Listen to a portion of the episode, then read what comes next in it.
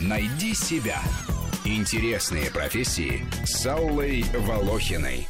Архитектор – специалист, который создает среду обитания человека и воспитывает наш вкус. Они планируют и проектируют здания, могут подсказать, где лучше выбрать место строительства дома нашей мечты, помочь составить технико-экономическое обоснование проекта, встречаются с заказчиками, дизайнерами, координируют строительство. И страдают от фантазии неграмотных застройщиков, уродующих города. До какой нелепости доходили наши предки. Они мучились над каждым архитектурным проектом. А теперь во всех городах возводят типовой кинотеатр «Ракета», где можно посмотреть типовой художественный фильм.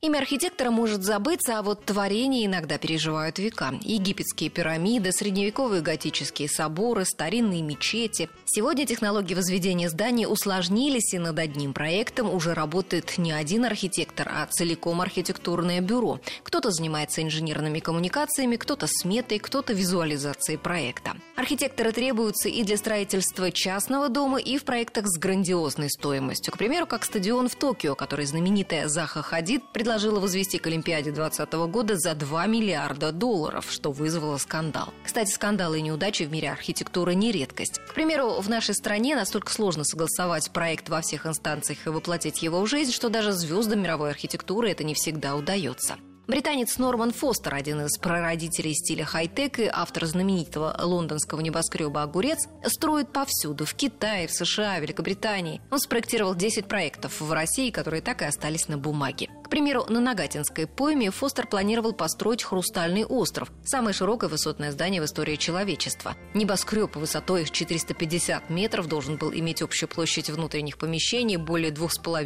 миллионов квадратных метров. Стоимость проекта – 4 миллиарда долларов. Сегодня грандиозный проект предан забвению. А ты мне обещал дом показать. Покажу. У меня с домами особенные отношения. Почему? Потому что я архитектор. И какие же у вас отношения? Ну, ты что? Дома как? Ну, как люди. Ну, родные и близкие. Можно договориться. Архитекторы имеют свой аналог Нобелевской премии. Прицкеровская премия вручается ежегодно. Любопытно, что ее основателем стал внук киевского адвоката Николая Яковлевича Прицкера Джей.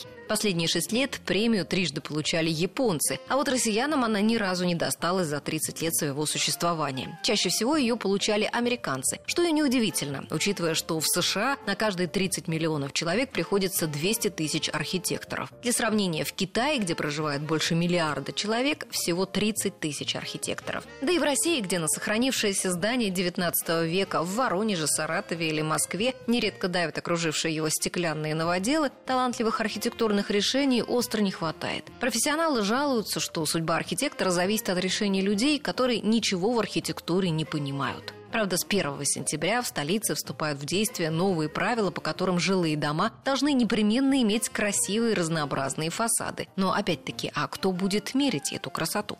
Не, я не передумаю, я не буду подписывать этот договор, но я могу вам посоветовать одного очень хорошего архитектора. Федор Земцов, я вам напишу его телефон. Это очень талантливый молодой архитектор, и что важно, он не боится ни цунами, ни землетрясений, ни революций. Вакансий архитекторов в Москве я нашла 350 штук. Средняя зарплата главного архитектора 76 тысяч рублей, архитектора-дизайнера 53 тысячи, главного архитектора проекта 78 тысяч. Рубрика об интересных профессиях выходит по понедельникам, средам и пятницам, а большую программу «Найди себя» слушайте по воскресеньям в 12 часов.